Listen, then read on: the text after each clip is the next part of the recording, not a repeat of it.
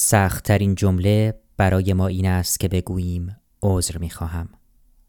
نوشته دزمون توتو برگردان از عرفان ثابتی در دوران کودکی بسیاری از شبها با درماندگی شاهد دشنام شنیدن و کتک خوردن مادرم از پدرم بودم. هنوز می توانم بوی الکل را به یاد بیاورم ترس را در چشمان مادرم ببینم و نومیدی لاعلاجی را حس کنم که زمانی بر ما چیره می شود که نمی‌فهمیم چرا عزیزانمان به یکدیگر آسیب می رسانند. امیدوارم که هیچ کس به ویژه کودک چنین تجربه ای را از سر نگذراند. اگر بیش از حد به این خاطرات فکر کنم احساس می کنم که دلم می خواهد تلافی کنم و به پدرم آسیب برسانم. همانطوری که او به مادرم آسیب می رساند و همانطوری که در کودکی از دستم بر نمی آمد. چهره مادرم را می بینم و انسان مهربانی را به یاد می آورم که عاشقش بودم. کسی که به هیچ وجه مستحق درد و رنجی نبود که بر او تحمیل می شد. وقتی این ماجرا را به یاد می آورم می‌فهمم که فرایند عفو و بخشش چقدر دشوار است. از نظر اقلانی می‌دانم که پدرم عامل درد و رنج بود زیرا خودش هم دچار درد و رنج بود. از نظر روحانی ایمانم به من می‌گوید که پدرم مستحق بخشش است زیرا خدا همه ما را میبخشد. آسیب های روانی که دیده یا تجربه کرده ایم در خاطرات ما باقی میماند. حتی سالها بعد که آنها را به یاد میآوریم هر بار می توانند دوباره ما را بیازارند.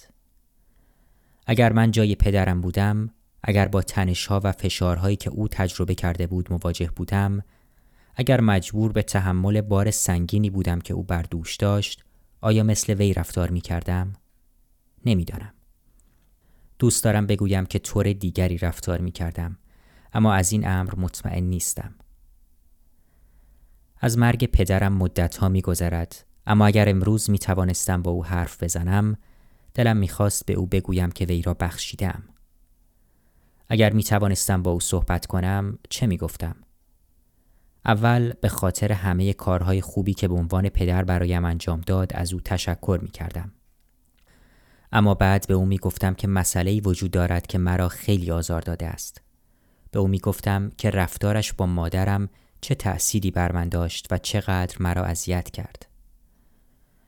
شاید به همه حرفهایم گوش می‌داد شاید هم نه اما باز هم او را می بخشیدم. چرا چنین می کردم؟ چون این تنها راه تسکین دادن دردی است که در کودکی مرا آزار می‌داد. بخشش وابسته به اعمال دیگران نیست. آری، اگر مقصر ابراز ندامت کند و در پی جبران براید، بی تردید بخشش آسانتر است. در این صورت احساس می کنید که انگار به نوعی جبران مافات شده است. می توانید بگویید حاضرم که تو را به خاطر دزدیدن خودکارم ببخشم و اگر خودکارم را پس بدهی تو را خواهم بخشید. این آشناترین شکل بخشش است. در این صورت هدف ما از بخشیدن دیگری کمک به او نیست. دیگری را نه به خاطر خودش بلکه به خاطر خودمان میبخشیم. به عبارت دیگر بخشش بهترین شکل منفعت شخصی است. بخشش محتاج تمرین، صداقت، سعی صدر و میل حتی اگر شده میلی اندک به تلاش است. بخشش آسان نیست. شاید قبلا سعی کرده باشید که کسی را ببخشید اما موفق به انجام این کار نشده باشید. شاید او را بخشیده باشید اما ابراز ندامت نکرده یا رفتارش را تغییر نداده یا به گناهش اقرار نکرده باشد. و شما دوباره احساس کنید که نمی توانید او را ببخشید. وقتی آسیب دیده اید کاملا طبیعی است که بخواهید تلافی کنید اما تلافی کردن به ندرت ارضا کننده است. فکر می کنیم که ما را ارضا خواهد کرد اما چنین نیست.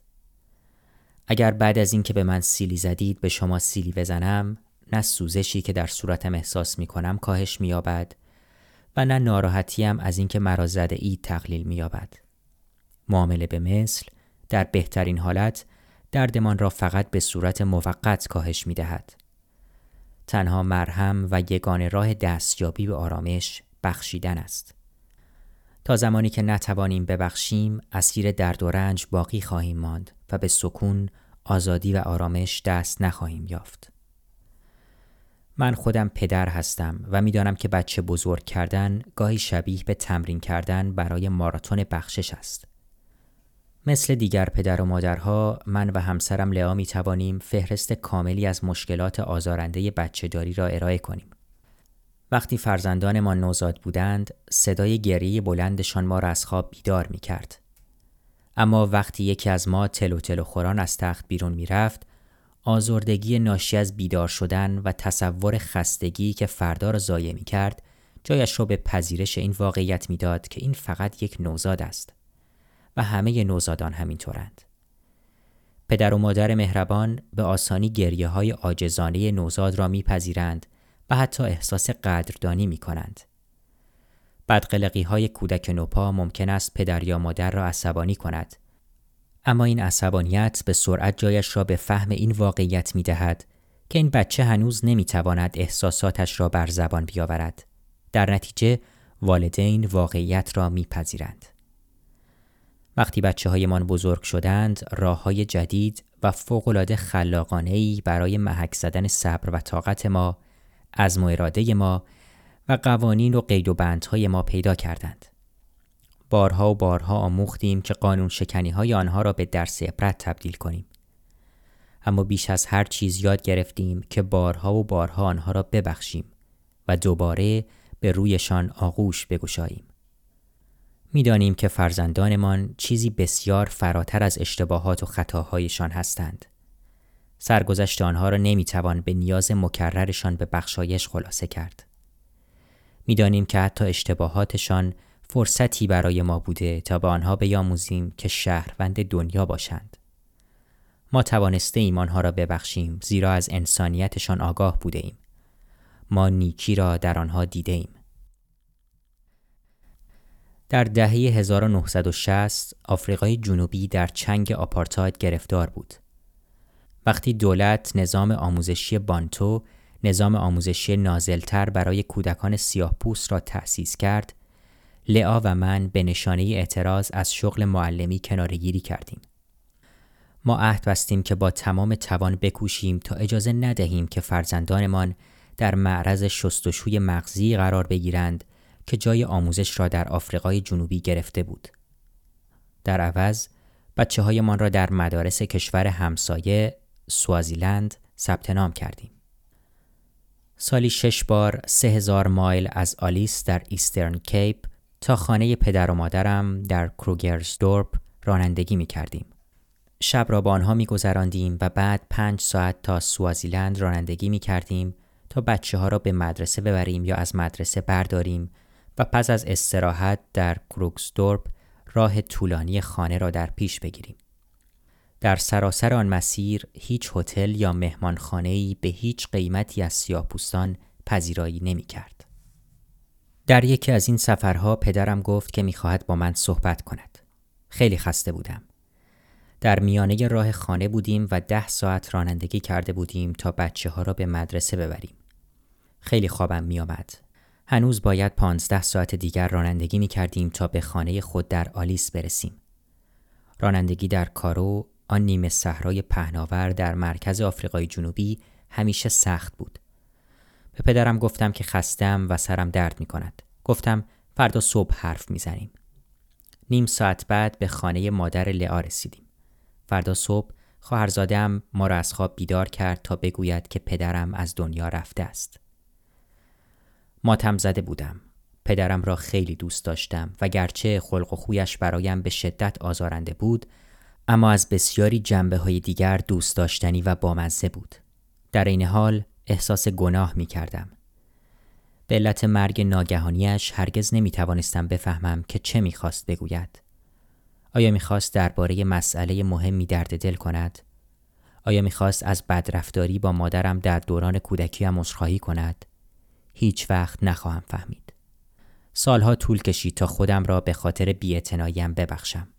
به خاطر اینکه چند دقیقه از وقتم را در اختیار پدرم نگذاشته بودم تا برای آخرین بار با من حرف بزند. واقعیت این است که هنوز هم احساس گناه مرا آزار می دهد. وقتی بد و بیراه گویی های ناشی از مستیش را به یاد میآورم می‌فهمم که فقط از دست او عصبانی نبودم از دست خودم هم عصبانی بودم چون در کودکی از ترس خود را جمع می کردم و نمی توانستم در برابر پدرم بیستم یا از مادرم محافظت کنم. حالا که سالها از آن زمان گذشته است می‌فهمم که نه تنها باید پدرم بلکه باید خودم را هم ببخشم. زندگی انسان ترکیب بینظیری از نیکی، زیبایی، سنگدلی، دلشکستگی، بیاعتنایی، محبت و بسیاری چیزهای دیگر است. همه ما ویژگی های انسانی مشترکی داریم و بنابراین گاهی سخاوتمند و گاهی خودخواهیم. گاهی با ملاحظه و گاهی بی ملاحظه ایم. گاهی مهربان و گاهی سنگ دلیم. این نوعی عقیده نیست، واقعیت است. هیچ کس دروغگو یا متجاوز یا تروریست به دنیا نمی آید. هیچ کس آکنده از نفرت متولد نمی شود. هیچ کس لبریز از خشونت زاده نمی شود. هیچ کس در هنگام تولد از من و شما بهتر یا مایه مباهات بیشتر نیست. اما در هر لحظه و هر جا و هر تجربه دردناکی این نیکی یا عظمت می تواند فراموش شود یا از دست برود. ما به آسانی می توانیم آسیب ببینیم و صدمه بخوریم و نباید از یاد برد که به همین آسانی ممکن است که به دیگران آسیب برسانیم و صدمه بزنیم. واقعیت این است که همه ما مرتکب اشتباه می شویم و همه ما محتاج بخششیم. هیچ معجزه وجود ندارد که بتوانیم به گذشته بازگردیم و آنچه اتفاق افتاده را تغییر دهیم یا جلوی آسیب را بگیریم.